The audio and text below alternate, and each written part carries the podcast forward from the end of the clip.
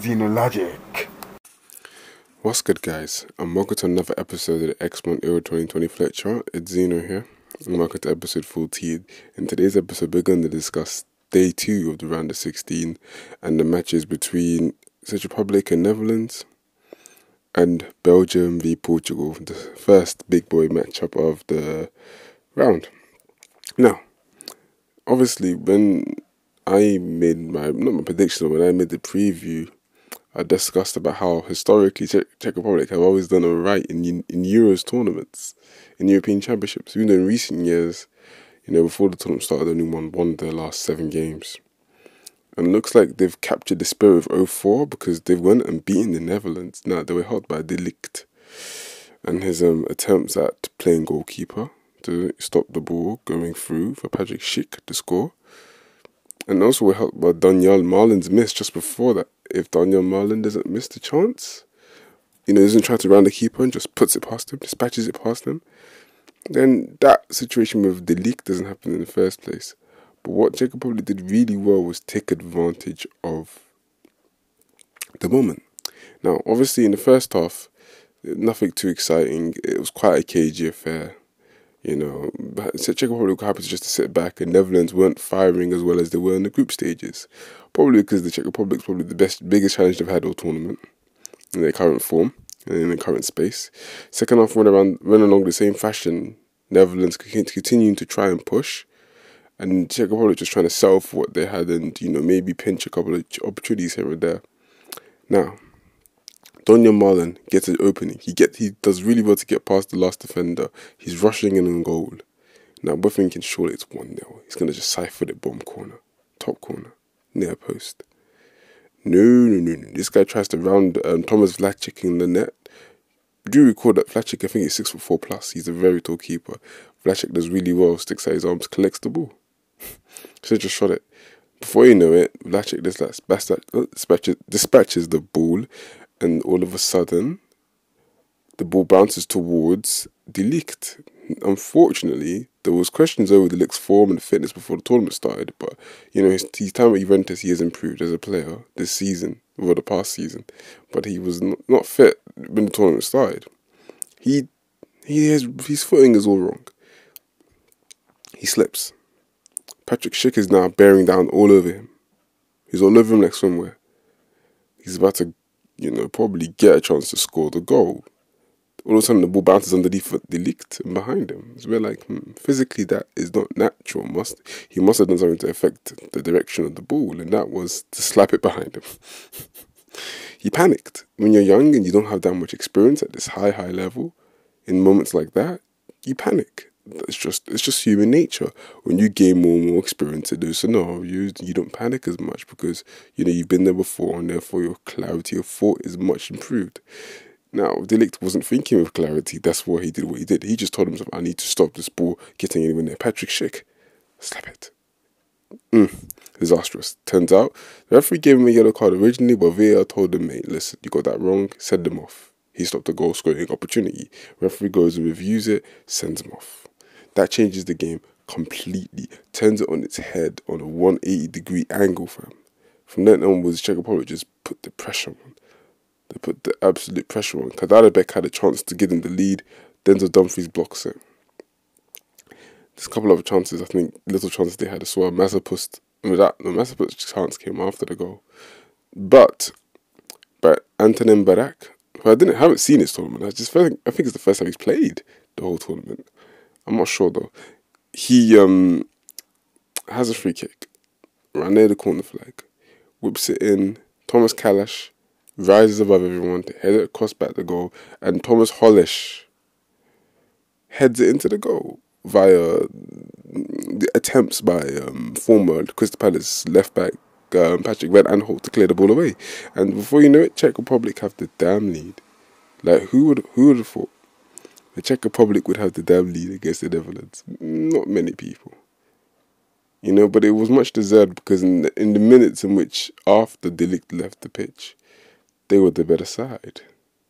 And the Netherlands didn't really do enough previously to, you know, take control of the game fully.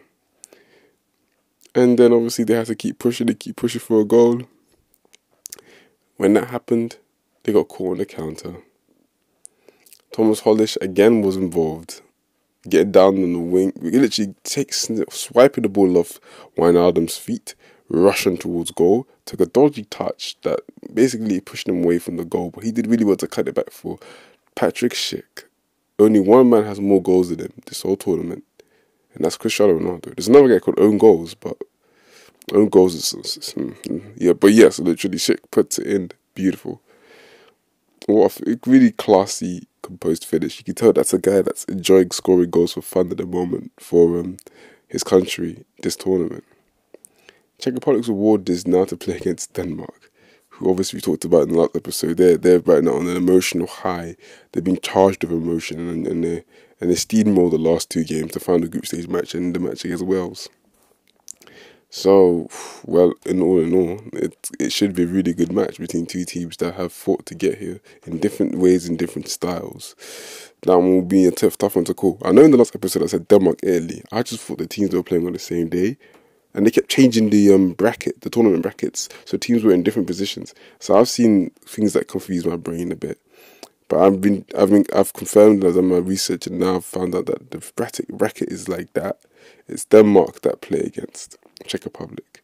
And it's actually Italy that plays the winner of the Belgium Portugal game, which is Belgium. Belgium defeated Portugal 1 0 thanks to a wonder strike by Thorgan Hazard. Now, similar to the Netherlands um, Czech Republic game, it was a bit of a cage first 40 something minutes, first off, in general. Portugal sitting back, you know, settling for little opportunities on the counter attack, and it was Belgium that had the most of the ball and were pushing for opportunities. So when Thorgan Hazard cut inside and smacked the absolute rocket into the corner of the goal, you could say it was pretty much deserved because they were the team tried to put on put trying to put on the pressure. So as a result of that, you could say that they deserved the goal. But Portugal, oh, of course, with Cristiano Ronaldo, hmm, and at the forefront, looked dangerous on the counter attack. But with that midfield, it was you know Renato Sanches tried his best you know. But you could tell it was a limited midfield that needed a bit, a little bit more creativity in the park, and a, you know. But um, in the second half, Portugal tried and tried and tried and tried, but the experienced trio of Vertonghen, Alderweireld, and Vermaelen stood strong, impressively enough, because three of them haven't had the most amazing seasons for their clubs. Vertonghen, he probably was solid in Portugal. I can't lie to you, I don't watch Portuguese football. But I'm assuming it's Vertonghen. He probably was. He was doing just fine. Alderweireld had a up and down season with Tottenham, and obviously, um, Vermaelen was struggling to get games with Vissel Kobe. So in Japan, so obviously, the experience is what counts. And this is exactly what I was referring to earlier with the Van um, Van de Ligt situation. It's just experience will make you better, more wiser, and you can tell they were able to control, um, keep basically Portugal's players at bay, even though they put on Andre Silva, Bruno Fernandes, João Felix, you know, all these subs, they tried, they try to make a difference, they struggled to actually impact the game. Axel Witsel being back in the squad was an important, important, you know, the thing player to have, thing to, to have happened for them. Really good defensive player, great anticipation, instigation skills, you know. So having him there was big help. They managed to control the game and see out to the end. You know, Lukaku got the ball and held it up as well as he could. Hazard did well to support him. De Bruyne before he got subbed off did well to support him. You know, Mertens who came on didn't do too much though, but he he tried his hardest. And yeah, Portugal pushed and they pushed, but Belgium were too solid. It's a very encouraging performance to be honest. It, there's much more levels that Belgium could go up to and that's what Italy should be looking looking towards. Even though I'm not sure they're playing against Italy, so don't take my word for that one. I'll have to relook at the bracket to make sure. I don't really trust anything I see in terms of the bracket anymore. I just gotta wait for the games to materialize themselves. But um, yeah, all in all, two you know really tight, close matches that were decided by significant moments. Obviously, in the Netherlands Czech Republic game, it was the red card, and in the Belgium Portugal game, it was just simply the goal. You know, whoever scored first was always going to have an advantage. When you have two really high level teams like that, the number one team in the world against the European and Nations League champions. You know, once will whoever scores first will probably have the advantage for the rest of the game. Especially against the top side like Portugal, who don't, you know, play this flashy attacking football, even though they do have the resources to do so, the players to do so. Fernando Santos is a lot very conservative, pragmatic coach. He likes to, you know, keep it solid at the back and use that as a foundation for attacking in the final third because of the talent of the players he has. But against Belgium, it just didn't work. The players were kept at bay. Obviously, Guerreiro hit the post. Um, Jota had a chance. So they were close. They had the chances, but all in all, Belgium looked reasonably comfortable in the scene at the game. Really and truly, it didn't feel like they needed to score another goal because Portugal just didn't look that didn't look extremely threatening, even with Ronaldo in the side. So, you know, all in all, it's an encouraging defensive performance. Offensive, of course, they can get better. So we'll have to just wait and see. But yeah, I think that's to be all for today's review. Hope to see you guys in the next episode where we'll be talking about France, Switzerland, and I believe Croatia, Spain. So, yeah, talk to you guys then. Catch you in the next episode.